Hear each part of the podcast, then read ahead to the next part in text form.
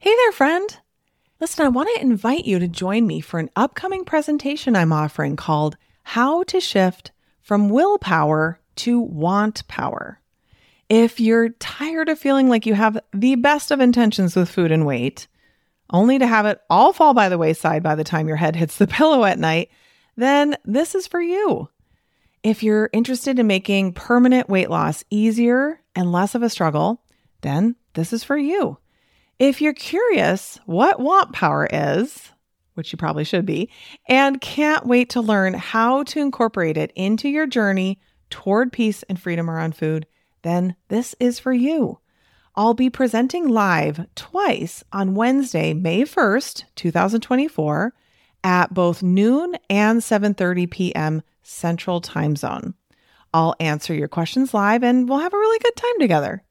But if you can't make either of those days, I'm not going to make you get a replay emailed into your inbox, only for it to get lost and never be watched, no matter how deeply you want to make time to go through it. Because I mean, honestly, who are we kidding? We've all done this, including me. No, instead, we are offering multiple watch parties for several days after the live presentation. So come watch the replay with other doctors and interact in the chat with them and my team. So, either way, whether you come live or to a watch party, it will be worth your time for sure.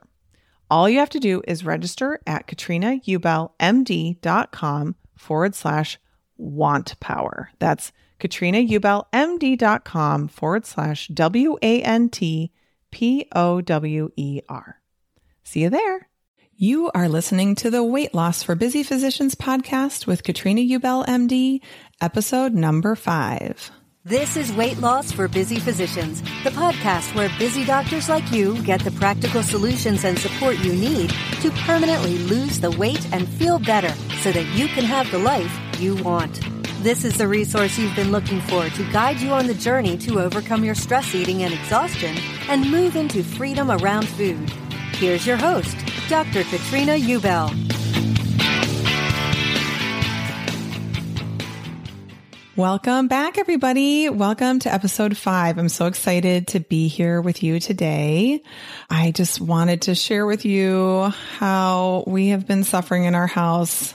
Stomach flu has hit us. Not everyone in the house, but most everybody now has been has been affected, unfortunately. So we're just working through that. It's always fun when you have a kid who has to stay home from school. That was me this whole last week is just trying to figure it out. So working moms, we are making it happen. And I swear it is so sad when you have just like a little toddler who has the stomach flu is just at the mercy of their body. Just, oh, it's just the worst. And my friend seriously the other day was like, why does the stomach flu always hit at night? Like, why are they always puking in their bed? And I was like, you know, that's such a good question. Why is that? I was like, I don't know. Maybe because we eat all day and then we throw it up. I don't know the answer.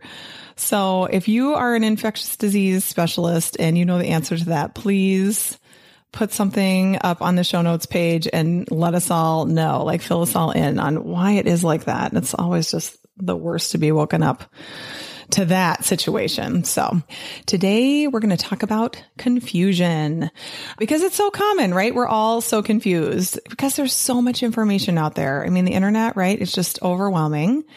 Just facts and facts. And then, you know, sometimes there's alternative facts. And then it's like, what do we, what do we do? It's so overwhelming. And this is the thing, right? We hate it when our patients find things on the internet and then let that information derail them in whether they take our advice or not, or what they decide to do for their parenting or the way they decide to take care of themselves. And then we turn around and do the exact same thing ourselves. It's so interesting. So like our friend offers, you know, us to try this new fad diet. So we decide, okay, we're going to try that. Or we decide to do a whole 30 challenge and we get some results. But then at the end of the 30 days, we go right off of it and then just gain that weight that we lost right back again. And what's so interesting about challenges like that are that we're really only committed for a short amount of time, like 21 days or 30 days. So we might see some results, but then we immediately go back to eating the old way when the challenge is over. And then it's so fascinating because by doing that, we're basically thinking that if we lose some weight on the challenge, then we can go back to our old way of eating, which is overeating and expect different results. Like we expect to not gain that weight back. And then sometimes, you know, I hear this from my weight loss clients so often. Then we say, Oh, the challenge didn't work. Like I lost weight and then I gained it back again. Like we blame the program instead of recognizing that the program totally works if you do it and you keep on doing it. But once you stop doing it, of course, it doesn't work anymore. So it was really the choice to stop doing it that, um, that gave us the results that we don't want. And that, you know, another thing that we get so confused about is which foods we should eat and in which combination. So five or six small meals a day, high fat, low carb, low fat, calorie restricted, vegan, vegetarian, paleo, five two, or some other kind of intermittent fasting. And then add in all the recommendations all over the place about the superfoods are the that are most important that are going to keep us the healthiest and prevent cancer you know trying to figure out a way to fit those in Another major confusion area is how to exercise. Should we even exercise while we're trying to lose weight? And if so, which exercise and for how long? And then what time of day is best? And should I eat before or after exercising? And how does a smoothie play into that, right? There's like so many different decisions to make. But what I find so interesting about the whole process is how we don't tap into our inner wisdom at all here, right? We pretend like we know nothing about our bodies or our lives. it's like learned helplessness. Like there's no way I could possibly be able to figure out how to lose weight. So I need somebody to tell me exactly what to do. And this resonates with me so much because this is pretty much where I was when I found the work that helped me to lose weight and what, which is what I teach now. So I was approaching 40 years old. Um, I had about a year and a half prior decided that I wanted to be totally fit and healthy entering into my 40s.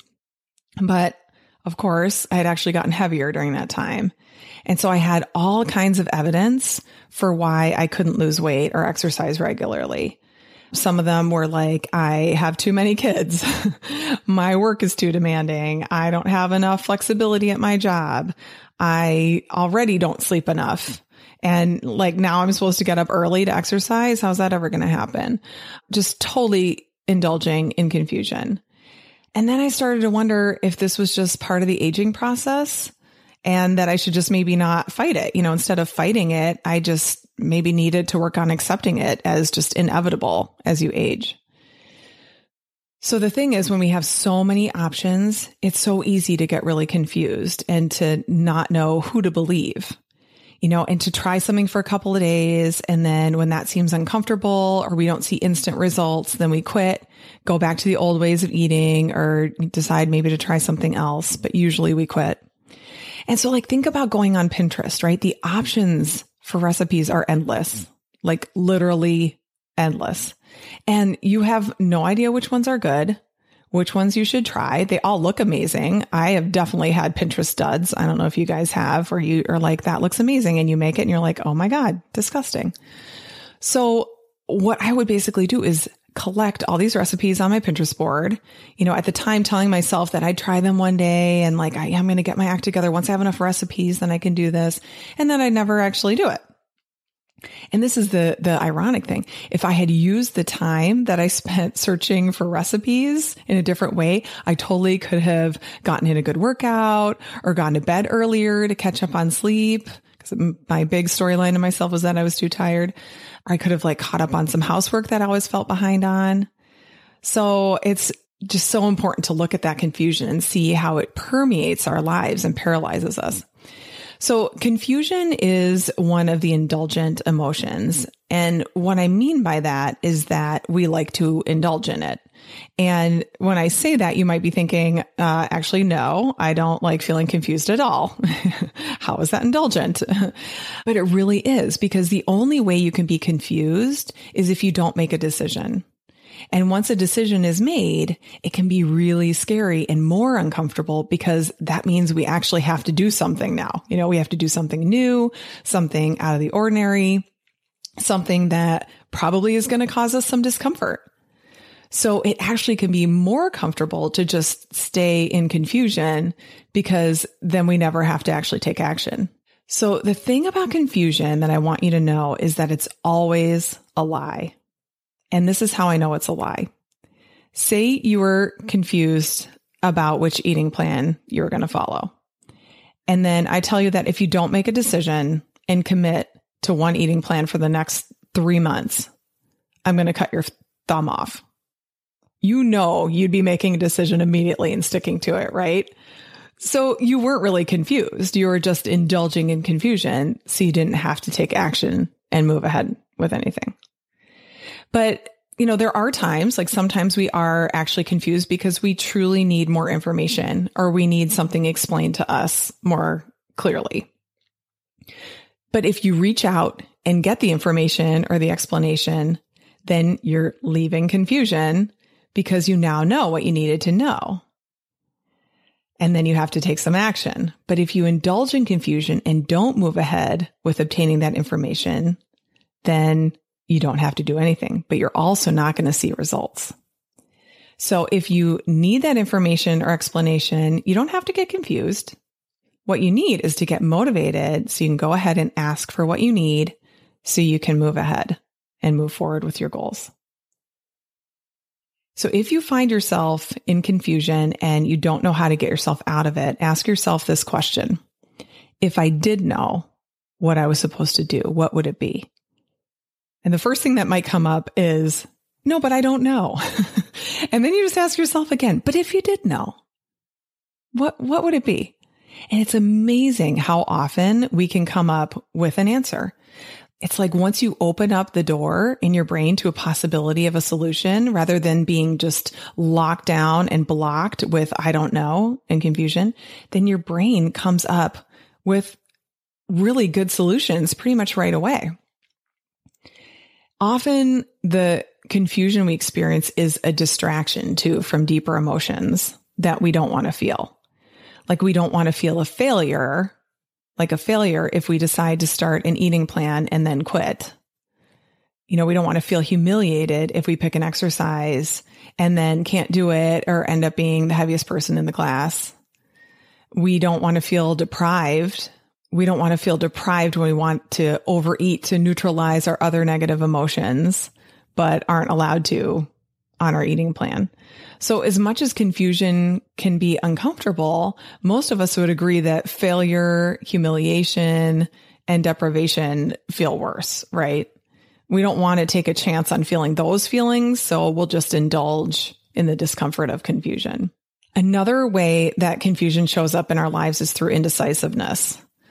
And I hear that all the time. So many, many people identify with being indecisive. Like, I'm just an indecisive person. Like it's innately in your genetic code or something, you know, or people say I'm from an indecisive family, you know, but the only reason you're an indecisive person is because you have the habit of being indecisive.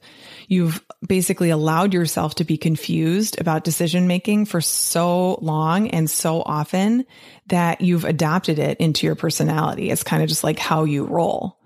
And all of that is indulgence. And it really feels protective. It's part of your identity.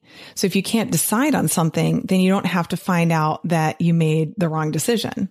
So rather than knowing that at least some of the time you'll make the right decision and actually benefit from that, you just let yourself down ahead of time by staying in confusion. Then nothing bad or good can happen. Do you see that? You're actually preventing yourself from having some good experiences or good results. So when you notice yourself spinning in indecision or confusion, that's a great opportunity for a thought download. So what you do for that, just a reminder, you write or type out all the reasons why you're confused and why you can't make a decision and why so that you can move forward. And then you look at each reason. You can ask yourself, is it really true? What will it cost me if I continue to indulge in confusion? And I find so often that once I get out all the thoughts that are bouncing, you know, around in my head like a pinball, you know, onto the paper or onto my computer screen, I can use my brain in a different way. you know, to problem solve. And this is the thing, right? As doctors, we are highly skilled at solving problems, right? We do it all day long.